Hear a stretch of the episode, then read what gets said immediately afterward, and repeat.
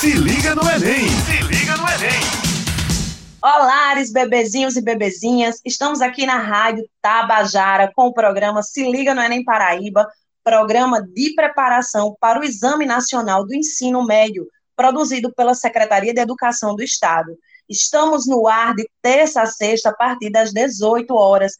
Fiquem ligados, fiquem ligadas. Eu sou Eveline Tamara, a sua professora de Sociologia, e hoje vou receber na sessão Estação Humanas do Se Liga no Enem Paraíba a profissional de educação física, especialista em saúde mental, mestra em saúde coletiva e pesquisadora na área de determinantes e condicionantes de saúde da população, Semiramis Coqueijo.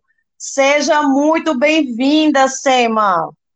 Olá, Eveline. Olá a todos e todas. Semiramis Coqueijo é uma grande amiga, é uma pessoa de quem eu tenho a felicidade de fazer parte da minha trajetória de vida. E, Sim. além disso, é uma excelente profissional, não só da educação física, como da pesquisa e da atuação na saúde mental. E aí, Sema, eu penso que esse é um momento para a gente estar tá falando sobre isso. E queria que você nos contasse é, sobre como surgiu o seu interesse é, enquanto educadora física, atuante que você é, a adentrar o mundo, né, da especialização em saúde mental, a pesquisa em saúde coletiva. Conta pra gente. Bom, ao lidar com os alunos, ao lidar com pessoas, a gente sempre escuta as suas histórias de vida e eu sempre pensei na melhor forma de fazer a conexão do exercício da atividade física na vida dessas pessoas para que fizesse sentido para o momento ou para o que elas estavam vivendo, né? Porque sabemos que é, nem tudo é como a gente deseja sempre. Então, tem dias que a pessoa está desejando fazer uma atividade física, mas não tem condições emocionais para isso. Então, a partir desse momento, desse, dessas questões, eu comecei a prestar mais atenção na saúde mental das pessoas. E aí surgiu a oportunidade de fazer a residência em saúde mental, que foi por onde eu tive o título de especialista, que eu lidava diretamente com pessoas com transtornos mentais moderados e graves. A residência é principalmente com esse público. E aí, dentro dessa residência, eu me aprofundei no conhecimento sobre a saúde coletiva, né, que é inerente a todas as profissões da saúde, mas sempre com esse olhar mais voltado para o cuidado com o outro, o cuidado com as pessoas. E ao lidar com o transtorno mental de, é, moderado e grave dentro da residência, é, a gente aprende que o importante não é o diagnóstico, né? Não é qual tipo de transtorno que essa pessoa vem a ter, mas o quanto a minha profissão pode fazer dessa pessoa viver da maneira mais feliz e mais satisfatória possível. Então, eu acho que essa, essa percepção, né, de, de que não importa o que o outro tem, o que o outro é, eu tenho que fazer por onde ele viva da melhor maneira, ele interaja socialmente da melhor maneira. E aí, Nossa, que bonito! Também, não é? Dentro da residência também eu tive a oportunidade de fazer um, uma capacitação em redução de danos. E aí a redução de danos eu trago para a vida, assim, como uma forma de lidar com o outro com tudo. E aí eu sou personal trainer, atuo, atuo como personal trainer, mas eu tudo eu penso com o outro com a, com a visão da redução de danos, assim, o que é que eu posso fazer para que esta pessoa né, tenha uma vida mais saudável dentro das condições que ela tem. Sema, me conte aí como foi a experiência é, no período do, da especialização. É, quais foram os caminhos que você percorreu durante a especialização dentro do, do na verdade, é o sistema, o sistema de saúde, né? Mas como é que a gente chama a articulação entre CAPS, é, a rede? É a essa palavra que eu queria falar. É isso. Então, a residência traz a oportunidade da gente visitar todos os serviços de saúde mental. Então, assim, não todos em que, a, em que João Pessoa está inserido, mas um serviço de cada área, vamos dizer assim. Então, a gente foi para os CAPs, né, que é o centro, são os Centros de Atenção Psicossocial, que são uma alternativa mais humanizada ao manicômio, que é, loucura não se prende, né, lugar de gente é na rua, é com a sua família, é, enfim, vivendo. E aí, os CAPs, temos modalidades de é, de transtorno, onde são pessoas em sofrimento psíquico, que têm esquizofrenia, depressão grave, bipolaridade, são atendidas. A gente passa pelo CAPS AD, que é o de atendimento ao uso de substâncias, né, o indiscriminado de substâncias. Tem o infantil, infelizmente tive o desprazer, vou dizer assim, mas a experiência foi muito somada, né, de estar dentro do Juliano Moreira. Uhum. Deixa eu ver mais. E a atenção básica que é por onde é uma porta de acesso, né, para a rede de atenção psicossocial.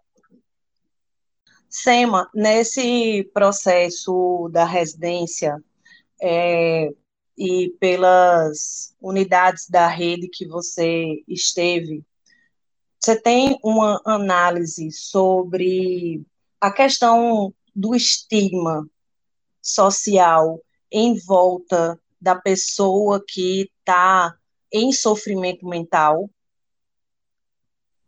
Essas pessoas, geralmente, elas são esquecidas, né? elas são desacreditadas, é, o estigma da loucura é muito forte, então, assim, elas sentem que não são ouvidas, né? Muitas vezes essas pessoas entram numa crise por não ser ouvidas. Né? A loucura tem muito da classe social, muito da cor, né, da raça. Então, assim, não tem não tem como é que eu posso dizer? Hoje você pode estar aqui conversando comigo e amanhã você pode estar precisando de atendimento no táxi. Mas acho, o que leva, o que leva a isso é muita negligência ou um problema atrás do outro, um sofrimento atrás do outro, que desencadeia, né, um, um surto, vamos dizer assim. E aí essas pessoas se sentem desacreditadas, elas se sentem que não são ouvidas. E aí a obrigação, nossa obrigação enquanto profissional de saúde é, é ouvir essas pessoas em primeiro lugar. Mesmo que aparentemente elas cheguem com discursos é, desorganizados, né, sem conseguir elaborar ou fazer uma, uma ligação é, como a gente está acostumado a fazer e a ouvir. Se você parar para prestar atenção em todo discurso desorganizado, você vai conseguir entender o fluxo então, assim, muitas vezes essas pessoas são desacreditadas e são esquecidas e apenas ignoradas, né? Dos, das suas vontades, ignoradas da, da seus desejos por, pelo estigma da loucura, mas elas precisam ser ouvidas, ouvidas e entendidas e terem as suas vontades respeitadas. Sim, a gente entra num processo que é, não é uma dificuldade apenas da saúde, eu acho que é uma dificuldade também da educação, da segurança, enfim, das grandes áreas sociais, que é a humanização, partindo do acolhimento. Se a gente não escuta, né, se a gente não está aberto, aberta a ouvir o que nos é trazido enquanto demanda, a gente jamais vai conseguir dar os encaminhamentos necessários. E essa é uma percepção é, que nas áreas saúde, segurança, educação, é, economia, enfim, nas grandes áreas sociais, é, existe né, esse processo de desumanização e a gente precisa humanizar os profissionais, as profissionais que estão dentro desses espaços, para que a gente, de fato, consiga, assim, promover uma mudança. E eu percebo que na saúde, e justamente nesse lugar do qual nós estamos falando, que é o da saúde mental, a gente precisa de mais sensibilidade e mais humanização do que é, em outros espaços. É, por exemplo, um atendimento numa unidade de saúde da família é, é um atendimento que deve sim ser humanizado, mas que requer um grau de atenção diferenciado de um atendimento num CAPS. Sem dúvida. E para além de, de acolher e, e de ouvir, né, é importante ouvir sem o julgamento e sem o que é aquilo, aquilo que a gente acredita, é muito difícil separar. Enquanto profissional, o que eu sei que a pessoa precisa do que ela está me dizendo que precisa. Sim. Então eu não posso impor o meu, o meu cuidado de saúde, a minha melhoria de saúde, que eu sei que ela precisa, eu não posso impor é, ao que ela deseja. Então, eu, eu digo que trabalhar com uso abusivo de substâncias, você precisa ter isso muito firme, porque você sabe que o melhor seria, em alguns momentos, a pessoa parar totalmente o uso. Mas se não Sim. é do dela, e se ela não tem condições de fazer isso agora, como é que eu vou trabalhar para separar o que eu sei que ela precisa do que ela consegue fazer? Né? Entender esse limite e fazê-lo sem julgamento e sem se frustrar, né? Porque é um eterno frustrar.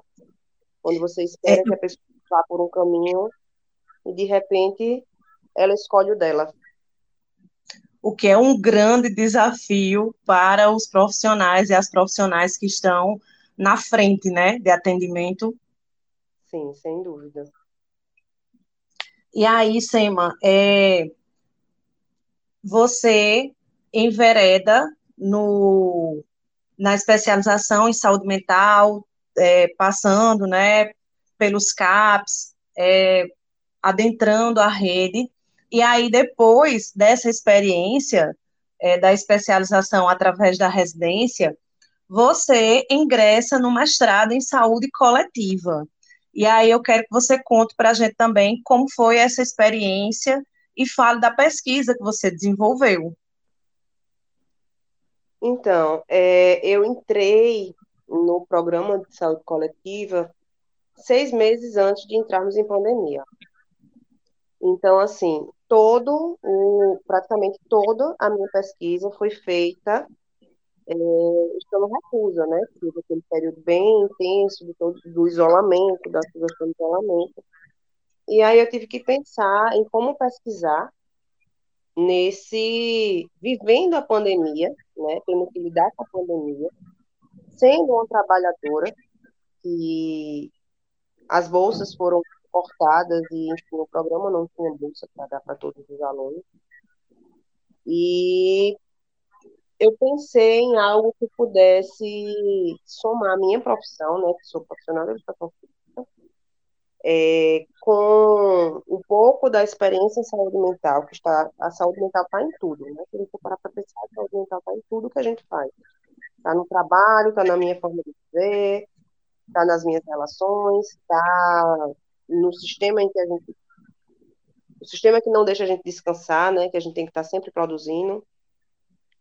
E aí eu escolhi junto com o meu orientador, pesquisar sobre modos de vida durante a pandemia, né? As mudanças nos modos de vida durante a pandemia é, relacionado com as desigualdades sociais. Então, como as desigualdades sociais, se mulher ou ser homem, é, ser preto, ser pardo, ser branco, como é que essas características sociais interferiram no meu modo de perceber é, a minha vida dentro da pandemia.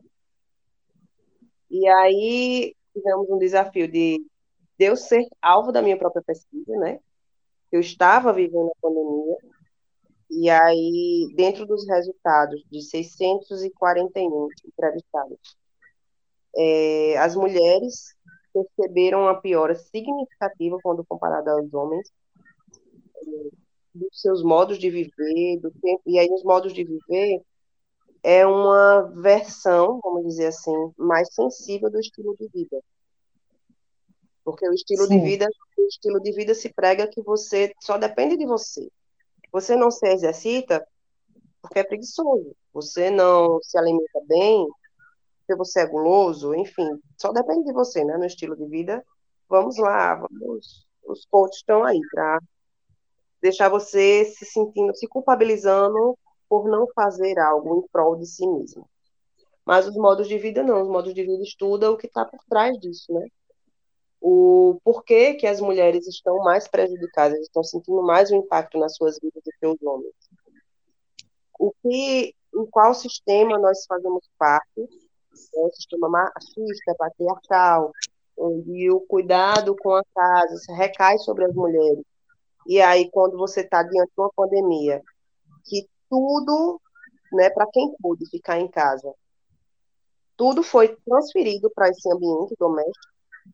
Então, a sobrecarga das mulheres triplicou, quadruplicou. É, o cuidado com os filhos que antes podiam ir para a escola, deviam estar na escola. É, a escola foi para dentro de casa, o trabalho foi para dentro de casa. E isso impactou diretamente as nossas vidas, né? A vida de toda a população, mas muito mais das mulheres. E aí isso é um impacto que precisa ser melhor estudado e melhor visto. Porque nós estamos saindo da pandemia do Covid, mas a gente está em um crescimento assim exponencial de saúde mental, de adoecimento mental, né, de depressão, de ansiedade. E aí, quando a minha vida está sobrecarregada, né, de, em outros aspectos, eu me descuido de mim mesma.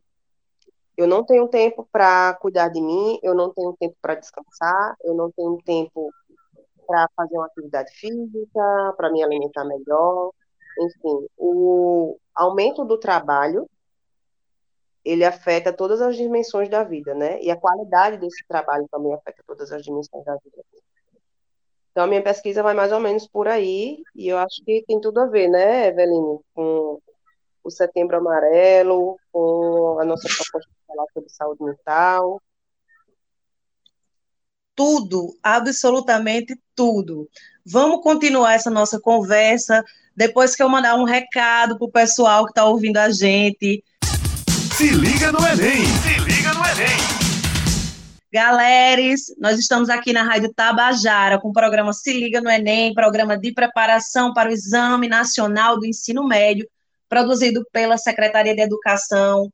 O programa vai ao ar de, de terça a sexta, a partir das 18 horas. Estamos juntos, juntas, juntes, do litoral ao sertão, do Brejo ao Curimataú, do litoral norte ao litoral sul, do Agreste ao Cariri e também na Borborema, através das ondas da Rádio Tabajara.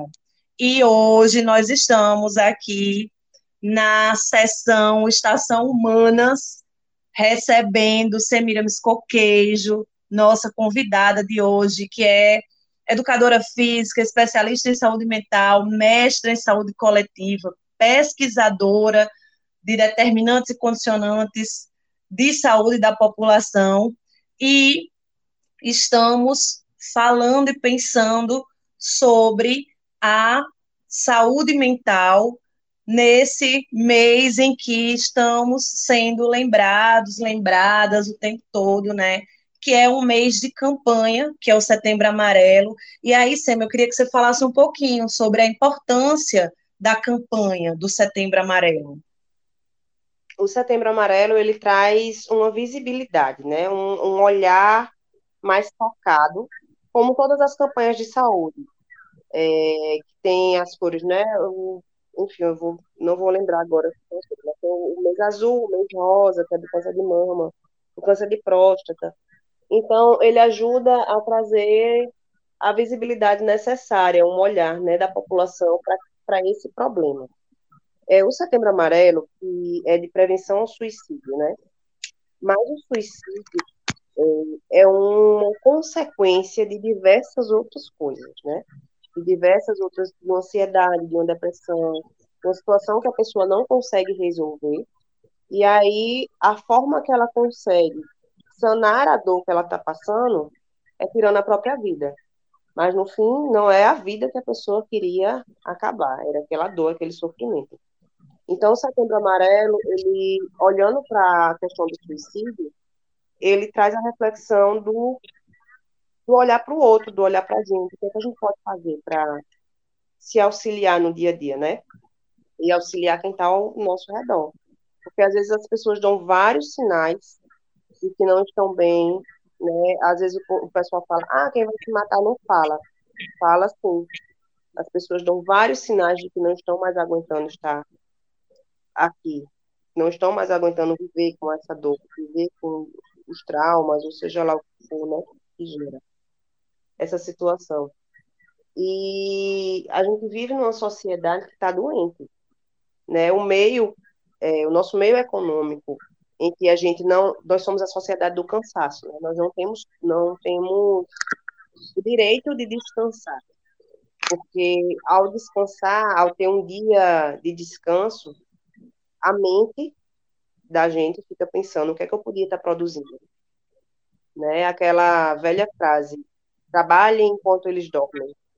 Então, uhum. Então, assim, como se isso fosse, é, você fosse o próprio responsável por ter ou não sucesso, né? Por ter ou não saúde, por ter ou não dinheiro.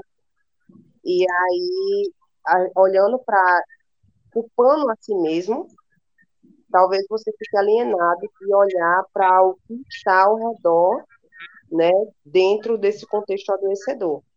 Então, se eu tenho que estar produzindo o tempo inteiro para ter mais dinheiro, para ter mais conhecimento, para ter mais conhecimento para poder ter mais dinheiro, né, eu não tenho tempo de descansar. E o descanso faz parte, é, é um pilar fundamental para a gente ter saúde. Saúde física e saúde mental, que está tão atreladas, né? Se eu passo a semana inteira é, estudando 12 horas por dia, vou usar o, o estudando, porque estamos lidando com estudantes, né? Sim, perfeito, perfeito. Trabalhando 10 horas por dia, estudando 10 horas por dia, é, quando eu paro para descansar, eu penso que eu poderia estar, estar estudando mais, porque talvez meu concorrente esteja estudando mais. E aí, nessa ânsia de produção, que é comum ao nosso tempo, né, na nossa sociedade, nos adoece. A mente precisa de descanso para absorver o que a gente está estudando. Né? O corpo precisa de descanso e de movimento. Se eu passo o dia inteiro sentada no, no computador, por mais que eu tenha tempo para fazer uma hora de exercício todos os dias, o que não é a realidade da maioria, é, isso não compensa as 10 horas que eu passei sentada. Né? Então, o corpo vai adoecendo, a mente vai adoecendo, fora as outras coisas que a gente vai tendo na vida, que vão gerando traumas, que vão se acumulando, né? Esse adoecimento. E aí chegamos ao extremo de pensar em tirar a própria vida. Mas isso está muito agravado depois da pandemia. Né? A gente traz, tem hoje uma sociedade é, com outras questões, uma crise econômica sem precedentes assim no Brasil, uma crise social sem precedentes, é, numa vou dizer quase pós-pandemia, né? Os números estão bem baixos, ainda não foi anunciado o fim da pandemia, mas estamos controlados. Mas depois de quase dois anos com poucas interações sociais, né? É, tendo que trabalhar mais para dar conta das mesmas contas, né, tendo que estudar mais para tentar conseguir um emprego melhor, porque estamos vendo a crise que estamos passando. E aí isso tudo gera um adoecimento crescente na população. Então, acho que o Setembro Amarelo é, é fundamental esse ano e os anos seguintes, diante da, da crise de saúde mental que estamos vivendo também.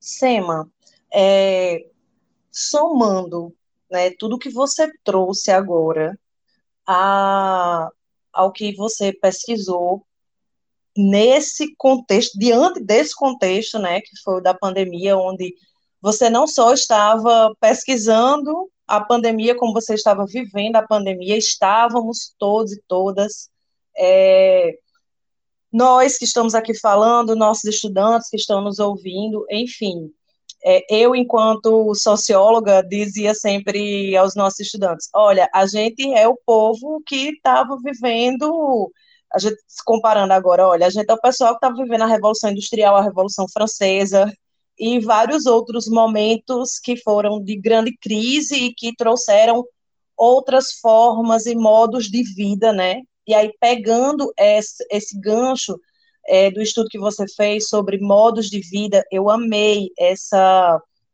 mudança né, na palavra. Foucault fala muito sobre isso, que mudar a palavra, de fato, muda a coisa. E aí, sair do estilo para o modo. Dentro da pesquisa, é, você identificou como essas pessoas lidaram, li, não sei a palavra é essa, meu Deus do céu, como foi que conseguiram lidar com os aspectos de saúde mental. Isso foi trazido na pesquisa? Foi. Nós tivemos questões, acho que três questões diretamente relacionadas com a saúde mental, né? Tivemos a questão da qualidade do sono, como é que você avaliava, né, a mudança da qualidade do sono durante a pandemia, é, do humor, e aí isso incluía, entre parênteses, né, depressão, ansiedade e outros transtornos. Uso, aumento do uso de tabaco, aumento do uso de álcool e de outras substâncias, né, de substâncias ilícitas. E aí, assim, é, dentro das questões que nós trouxemos no geral, as únicas questões em que os homens é, sentiram uma piora acima das mulheres foi no uso das substâncias, porque historicamente os homens já utilizam mais substâncias do que as mulheres. Então, é, era normal que isso acontecesse, né, nesse período também. Mas na questão de, de qualidade do sono e de piora do humor, as mulheres tiveram um impacto muito acima dos, do que dos homens, né? E como a pesquisa foi uma pesquisa online, porque estávamos no meio da segunda onda, né, onde estavam morrendo duas, três mil pessoas por dia, a gente não tinha como fazer a pesquisa em loco. Então, foi link online. E aí, se tratando de desigualdade social, a gente teve essa falha, porque quem realmente, as, a, as pessoas em situação mais vulnerável, a gente não conseguiu atingir. Né? Que essas pessoas não iam ter acesso à internet Sim. ou um meio de responder. E aí a gente focou as análises de diferença de gênero e de cor da pele. Mas a de cor, a de gênero se sobressaiu a da cor da pele, né? Visto também a alta escolaridade que a gente teve na pesquisa. Todos, todos, todos sentiram a piora, né? Mas aí, como tinha um grau de piora muito pior, é, piorou e está muito pior. Aí, nessa questão, as mulheres ficaram mais impactadas do que os homens. Pois é, quando você estava apresentando no nosso primeiro bloco sobre é, o que muda, né, dentro desse modo de vida, o fato de os filhos não não poderem mais ir para a escola e a escola vir para dentro de casa, né? Isso por si só já geraria uma demanda imensa, é, mesmo que nós não estivéssemos, a gente pensasse na situação de não estamos em pandemia, e aí os filhos e as filhas têm que ficar em casa para estudar, então isso já geraria uma demanda absurda. Mas somada a isso, as questões do medo da contaminação, é, os afazeres domésticos que se sobrecaem nas mulheres, é, somada a isso a questão financeira, que as mulheres também, obviamente, foram as mais atingidas, né? Quando a gente vai ver quem foi que perdeu mais financeiramente durante esse período, foram, fomos nós, mulheres. Então, nós temos aí. Cuidado com os doentes sobrecai sobre as mulheres, então quem adoeceu, é, quem ficou com sequela do Covid, os idosos que precisaram do cuidado extra, né? Se pedia para os idosos ficar em casa para você fazer a feira para para esses idosos. Então, todo esse cuidado, todo esse trabalho não remunerado, né? Porque é um trabalho não remunerado, caiu sobre nós. Foi muito bom você ter dito isso, porque essa é uma discussão que nós fazemos com frequência, viu, em aula, Sema, essa discussão do trabalho, é, do sentido e do significado do trabalho ao longo do tempo, é, o que é o, o que é o, o que é você ter um trabalho, o que é você ter um emprego. Então, a gente trabalha muito, é, tanto sendo empregada como não estando empregada, né? Sim. E essas demandas se sobrecaem mais sobre as mulheres. E aí, é, no atendimento, agora pensando no tempo em que você estava em loco, me veio à mente só fazer esse cruzamento de dados, a maior parte do público que de, demandava do atendimento no CAPS era aí fica com você, era, era masculino, como é? é? Não, no CAPS é bem variado. Porque, assim, no, no CAPS de uso abusivo de substâncias, né, no CAPS AD, aí é predominantemente masculino. E no CAPS de transtorno, a gente tem, para alguns transtornos, a predominância feminina, para outros a predominância masculina. Então é bem variado mesmo. Sim, mas aí a gente certo. pode falar assim, do que é que gera o adoecimento das mulheres, né? E do que é que gera o adoecimento masculino. Então, os das mulheres, é, infelizmente, estava muito atri, a, atrelado a o excesso de de privação, né, o excesso de folga social. Então, assim, tinham muitas mulheres adoecidas é, por questões religiosas, né, por limitações religiosas relacionadas à sexualidade. É, há muitas, muitas mesmo, assim, eu acho que mais de 70% das mulheres atendidas tinham questão de violência ou de violência doméstica ou de violência sexual. Isso é uma coisa muito impactante para quem está passando né, nessa rede. E eu, vinda da educação física, eu não tinha esse contato, eu não tinha contato com essa realidade, né? Do adoecimento mental através da, da violência doméstica e da violência sexual. Eu tinha noção do quanto isso era adoecedor para nós mulheres, mas eu não tinha noção do tamanho do adoecimento. Você adoecer ao, ao ponto de ficar dito louco, né? Sair das suas faculdades mentais. E para os homens? Para os homens tem muitas questões relacionadas à sexualidade também, né? Ao não aceitar é, a orientação, a orientação sexual, tem muitas questões relacionadas ao trabalho, é tipo, ficou desempregado, com muita dívida, é, tem muitas questões assim. E no de substâncias, a gente tem a impressão que a pessoa faz o uso indiscriminado de substâncias, mas assim, o grande problema das substâncias está é, quando você deixa de fazer o que tem que ser feito no seu dia a dia, né? Quando você deixa de trabalhar para usar uma substância, quando você precisa, é, enfim, quando você perde sua família porque você tem uso abusivo de alguma substância. Mas o que a gente precisa entender é o que é que essa substância está representando na vida dessa pessoa. Né? Então, todo mundo tem, tem ou já teve contato com alguma substância, seja com álcool, seja com, enfim, lista ou ilícita. Mas por que em algumas pessoas elas se tornam um, um problema e na vida de outras pessoas não? Né? Então é porque algumas pessoas utilizam essa substância no lugar ou no vazio de alguma coisa. Né? As pessoas estão é, dando a substância o lugar de algo, ou o lugar de alguém. Sim. É isso, assim, que aí a gente volta é, à sensibilidade, à humanização, ao acolhimento, né, na escuta e na forma como vão ser encaminhados cada um desses casos que chegam, que estão relacionados à saúde mental. E nessa nossa conversa, a gente percebe como os fatores sociais são preponderantes é, num diagnóstico desse tipo, né? Isso. E o que é que a gente pode fazer para além do diagnóstico, né?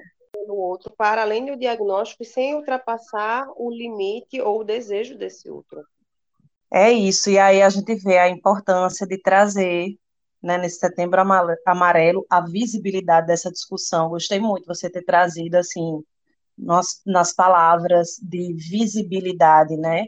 Que é a campanha de prevenção ao suicídio e que é algo que a gente não pensava assim, por exemplo, há 20 anos atrás, a gente não tinha uma campanha é, como a do Setembro Amarelo, e se há necessidade de se dar visibilidade ao assunto, é porque ele de fato precisa ser visto, ouvido, esclarecido, e que a gente consiga ser mais humano, humana e sensível as, a todas as questões, né, que estão relacionadas à nossa saúde, sobretudo à saúde mental, que, é, num caso mais grave, chega a um suicídio. Eu quero que você deixe suas palavras finais. Infelizmente, a gente está chegando ao fim. Ah! ah tá tão bom. Rápido, né?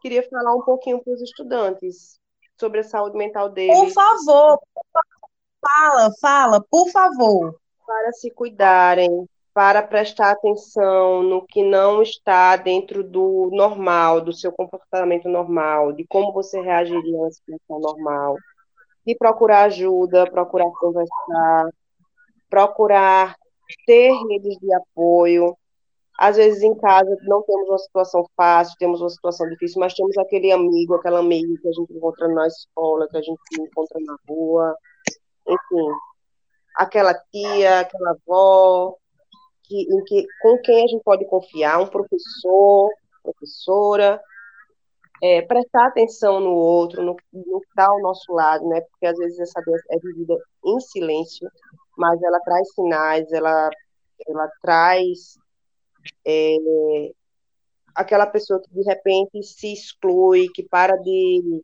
sair, que para de ser vista, que fica calada.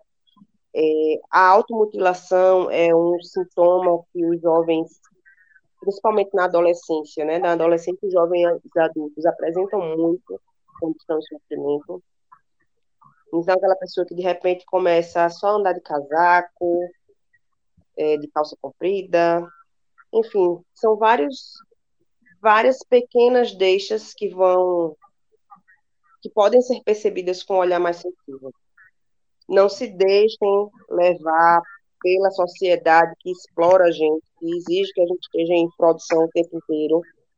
Toda vez que estiver descansando, legitime seu descanso merecido, porque uma aprovação no Enem também é feita de descanso né, feita do que você aprendeu, do que você estudou e do tempo que você tem para assimilar isso.